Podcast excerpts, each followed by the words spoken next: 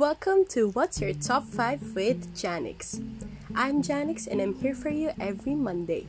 This is a podcast where I rank everything and anything rankable from 1 to 5 with added unprofessional and quirky commentaries. Topics ranging from movies to food to astrology to social norms and everything in between. Today, we'll be ranking and discussing the top 5 most cliche breakup lines. I did some research, including crowdsourcing and, of course, via Google search. I'll be talking about why these lines became cliches. Ba't nga ba sila laging ginagamit ng mga tao all over the world? Bakit ito yung parang spill ng mga dumper pag makikipag-break na? We'll figure all of these things out later together. I'll also be sharing some stories that were submitted via DM. Disclaimer In the case that there would be real life stories consisting of emotional abuse, sex, and others, listeners' discretion is advised. I also want to say that I'm not a professional in terms of relationships and breakups, and if may masabi man akong mali, feel free to send me a tweet or DM me at top5 with Janix so I may learn and correct myself. Personal growth and character development mga sis will love that for her. Okay, so simulan na natin. Top 5 Ayaw na kita masaktan kasi special ka sa akin. Sounds familiar? Naaalala niyo ba kung saan? Very Popoy and Trisha in One More Chance. Parang ganyan sinabi niya kay Trisha, Trisha being played by Maha Salvador, nung tinanong ni Trisha si Popoy kung mahal pa ba niya si Basha. Basha yung ex niya. I think you guys are familiar with this iconic movie. Nakakaloka. Tapos, sinara ni Trisha mata ni Popoy para daw kung masaktan man siya, hindi niya makita. Pero ayun, sorry. Nadala ako. Going back, ito ang mga linya ng mga taong pumasok sa isang relasyon na di pa pala over sa ex o kaya linyahang fuckboy lang talaga. Pwede ring nahuli ng partner na nag-cheat, nahuling may ibang kausap or kasama na iba. Maraming ways, may mga kilala pa nga ako na nang bebebe sa Shopee. Yes, is a fact. Salmon shared his story about his breakup with his girlfriend. My girlfriend and I were together for two years. Pero, nung first anniversary namin, sinabi niya sa akin na mahal pa niya ex-fiancé niya. At sinabi niyang, ayaw na kitang masaktan kasi special ka sa akin. Nasaktan ako, syempre, at naguluhan. Ano palag ko dun? Eh, ex-fiancé yun. Fiancé. Ako, boyfriend lang. Sinabi ko sa kanya na mamahalin kita hanggang malimutan mong mahal mo pa ex mo. Di ko rin alam ba't ako nagpapakamartir, pero ayun na nga, pumayag siya at sinuyo ko siya ng mahigit isa pang taon. Medyo okay naman, pero minsan pag nakakainom siya at nalalasing, may kita ko na nagdadrunk chat siya sa ex-fiancé niya. Masakit, oo, pero at least ako kasama niya ngayon. Hindi ko talaga alam pero sigurado ako mababago ko isip niya nung mga panahon na yun.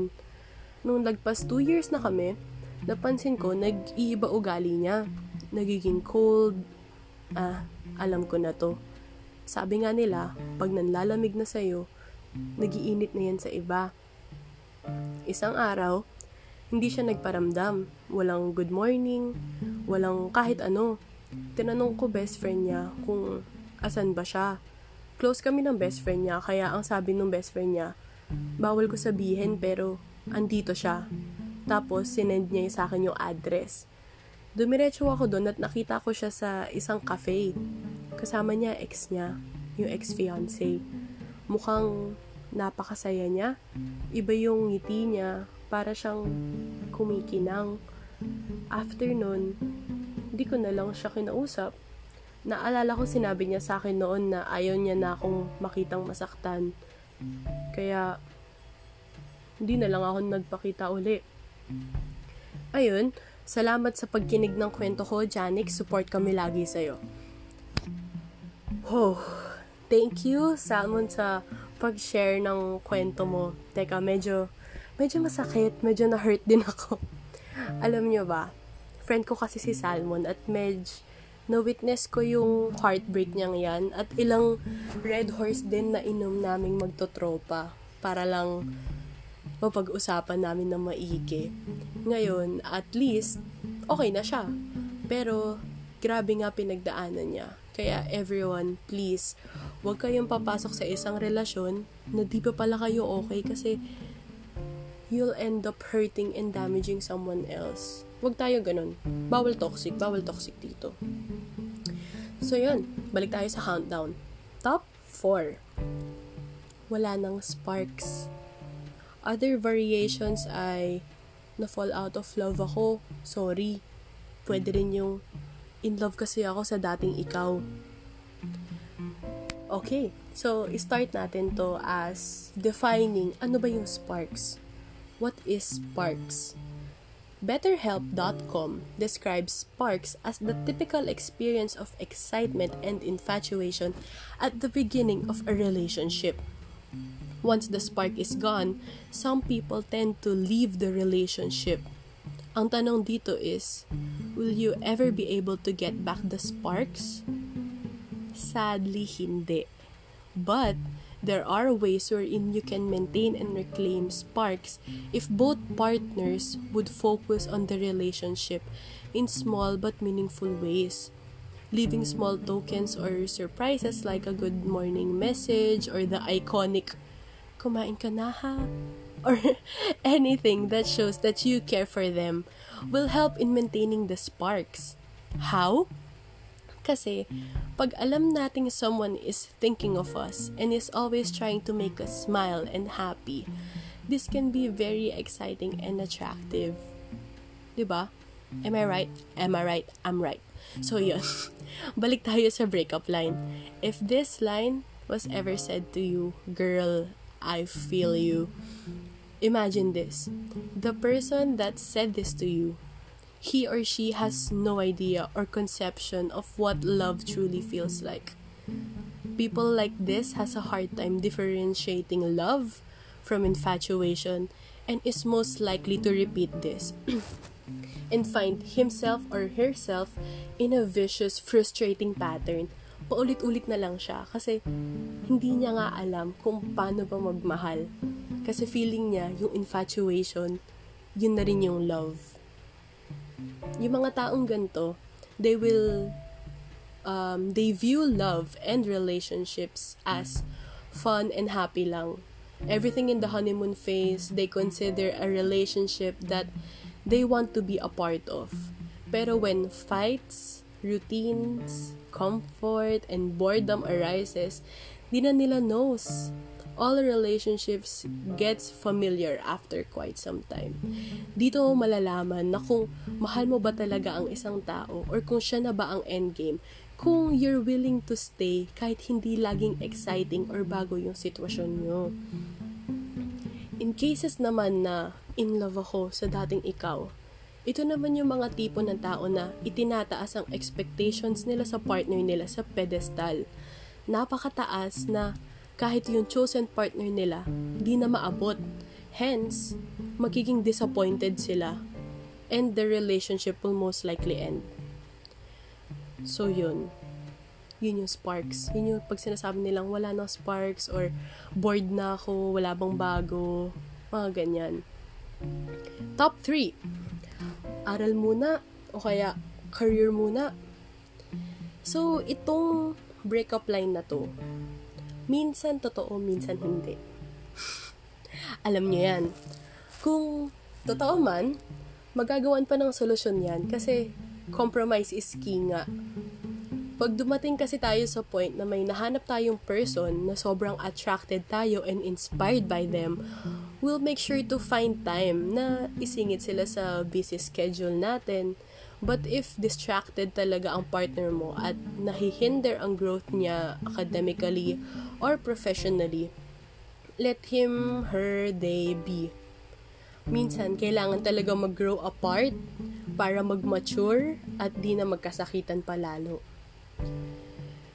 On the other hand, kung hindi man totoo, eh, ewan ko na lang. Sana bumagsak siya sa klase niya o kaya di siya ma-promote. Yun na lang. De, char lang. People normally use this as an excuse to break up with their partner kasi they're too scared to be straightforward and honest. In layman's terms, duwag siya. Takot siya mga Mars. Di natin deserve ng tao na pinaglalaban natin, pero tayo, di kayang ipaglaban. Remember that mga B.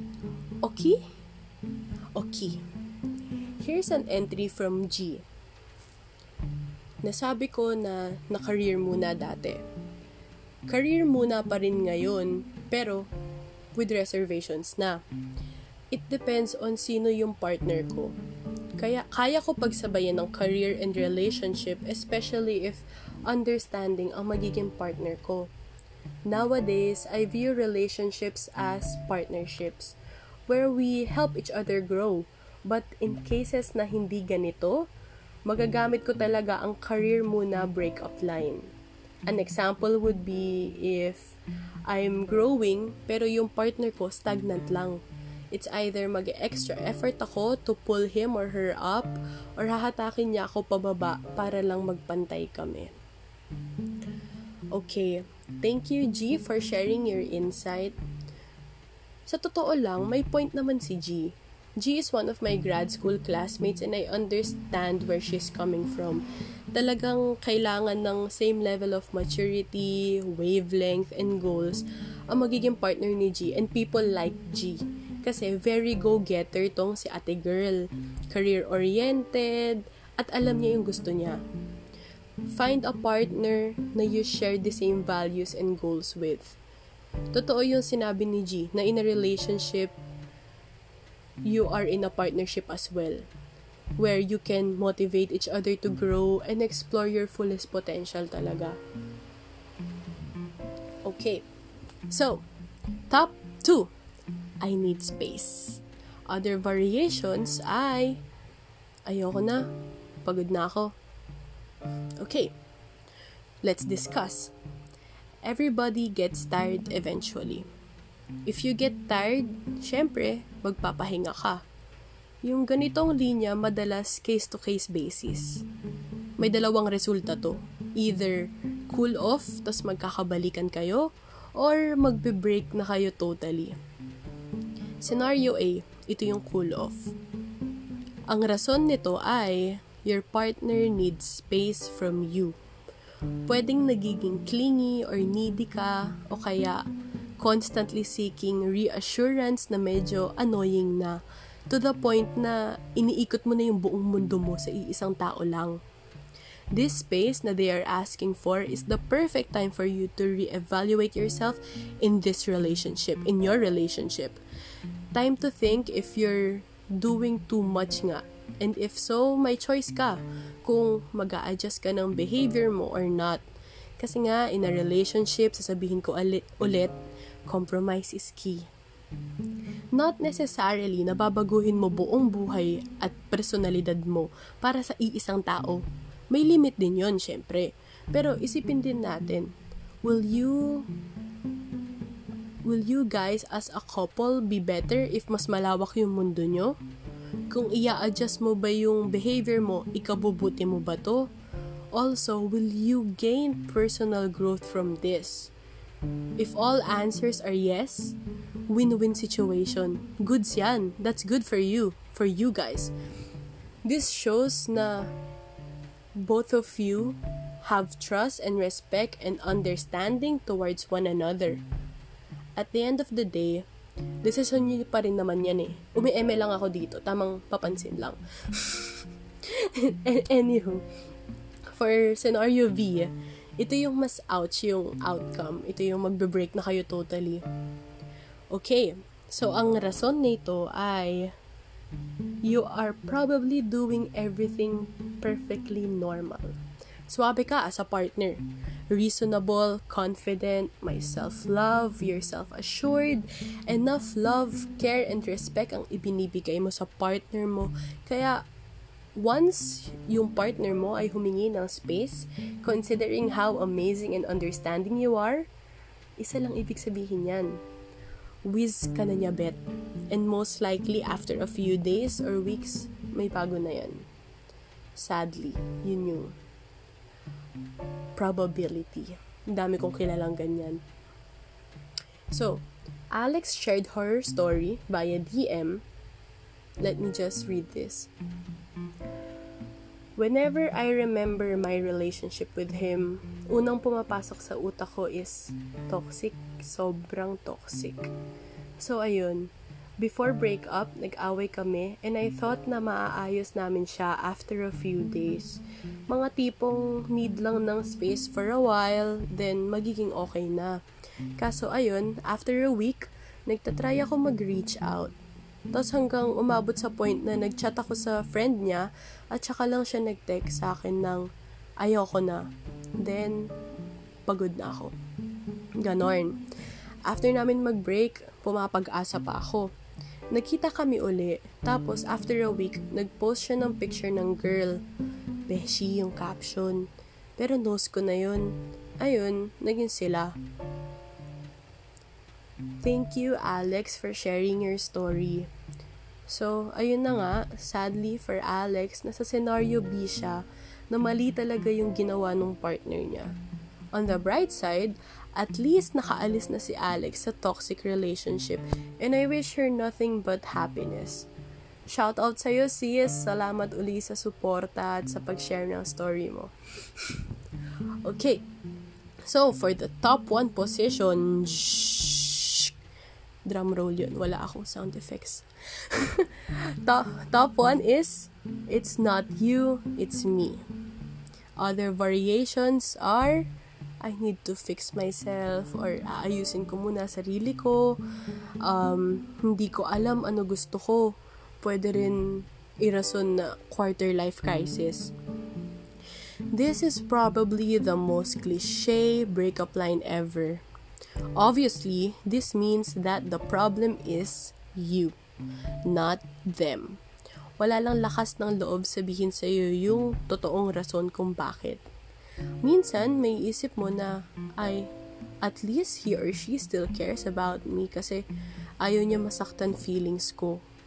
But says, the ugly truth is, it's a default escape route ng mga duwag at selfish para lang wag silang ma-feel guilty na nakipag-break siya due to something na nonsense at walang kwenta.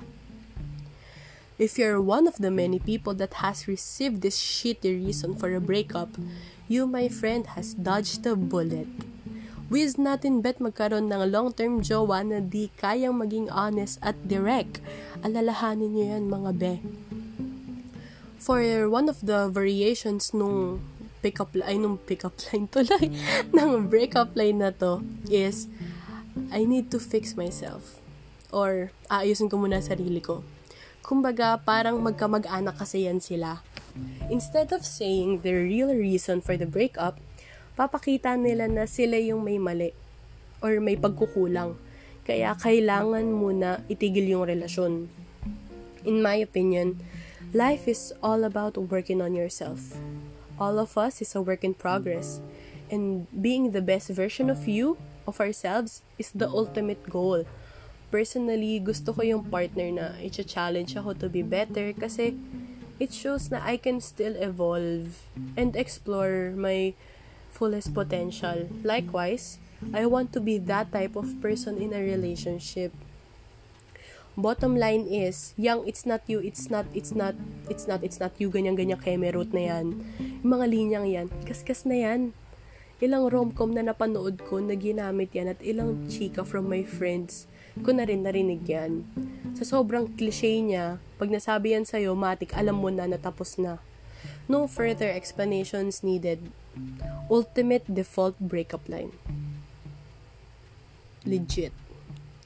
Okay, so yun yung top 5. Pero, meron pang isang honorable mention. This is The Ghoster. Hindi siya kasama sa top 5 breakup line kasi literal na wala siyang sinabi. Bigla na lang nawala parang multo. Di na lang nagparamdam. Para sa kanya, no confrontation, no problemo. Yun lang. This is what most people do nowadays kasi it's easier for them. But it's harder for those on the receiving end kasi literal na di mo alam ano nangyari. The worst part is you'll retrace everything you said, everything you did, everything you didn't do para lang malaman saan ka nagkamali. Personal experience. Um, I went on a date nung single pa ako at pre-pandemic yun with a guy Tago na lang natin siya sa name na Indomie. Okay naman siya. Not bad. We went out for three months din ata. Tapos, I was going to Bali for a week with my friends. Tamang bakasyon lang, ganyan. So, ako, um, before I left, sabi niya, officially manliligaw na raw siya. And aantayin niya raw ako makabalik from Bali para ipagpatuloy ang panliligaw niya. So ako, okay. Happy naman ako. So far, so good. Binilan ko pa siya ng pasalubong, pati mga pamilya niya. Pagbalik ko ng Manila, nakablock na ako sa lahat. As in, sa lahat ng social media platforms. Uh, Facebook, Instagram, Viber, Telegram, Messenger, lahat talaga. Di ko alam ng ano nangyari. And I was thinking, anong nagawa kong mali sobrang sucky feeling talaga siya, legit, na parang matutulala ka na lang bigla iisipin mo, dahil ba hindi ko ginawa to? Dahil ba ang daldal ko masyado? Like, mag-overthink ka talaga. After a week, nag-chat sa akin isa kong friend na nilalandi daw siya ni Indomie since last last week. So, naisip ko, ito yung time na nasa Bali ako. At tinanong ako nung friend ko if kamusta na kami. Alam mo yun, tamang insight lang na, ba't siya nilalandi? Eh, alam niya, guy ko si Indomie. So, doon ko na-realize na wala akong nagawang mali. Technically. Makati lang talaga tong si Indomie. At di ako maantay makabalik from Bali. So, parang ako, I don't need the kind, that kind of negativity in my life. So, goodbye. Good riddance, good sir. Ayoko na sa iyo. Ganon. Pero yun, I was lucky enough to get an answer sa questions kung ba't ako ginost. Pero for those people na never nakakuha ng sagot, sure ako, napakahirap at nakakabaliw siya. Ghosters ang legit na puro bangis, pero legit cowards talaga. Don't be a ghoster. Just just don't just tell people like be honest can can, can you guys just do that pag may kapag-break ka, be honest, para may room din for growth, yung receiving end, yung dumpy. Ayun ko ba? Basta ayun. okay, so, let's have a recap. Top 5 is ayaw kitang makitang masaktan kasi special ka sa akin. Top 4 is wala ng sparks. Top 3 is aral muna or career muna. Top 2 is I need space.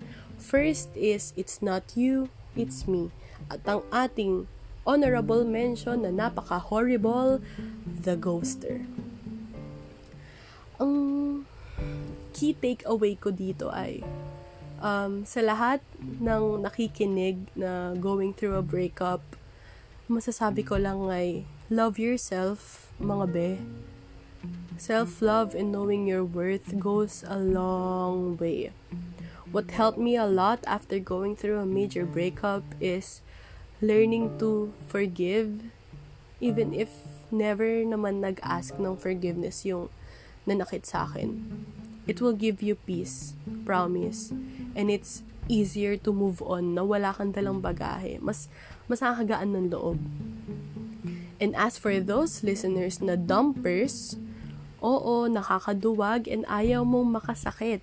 Pero mas mahirap yung di alam ng dumpies ang totoong dahilan ng kung bakit mo siya iiwan. Bakit kayo magkihiwalay?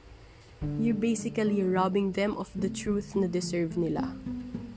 Yes, mahirap at masakit maging dumpy and at times nakakaduwag maging dumper pero we have to acknowledge the fact na some people ay darating sa buhay natin ay andyan lang for character development.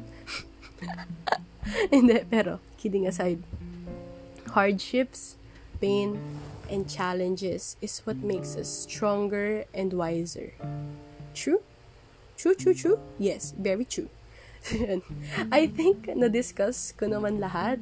If may mali or may nasabi akong um, offensive or may gusto kayong idagdag for conversation purposes, please don't hesitate to contact me on Twitter and Instagram at Top5 with Janix. I'd like to thank everyone who listened and who are continuously listening to my podcast. I wish you all nothing but happiness and datung. Next episode's topic will be something that's related to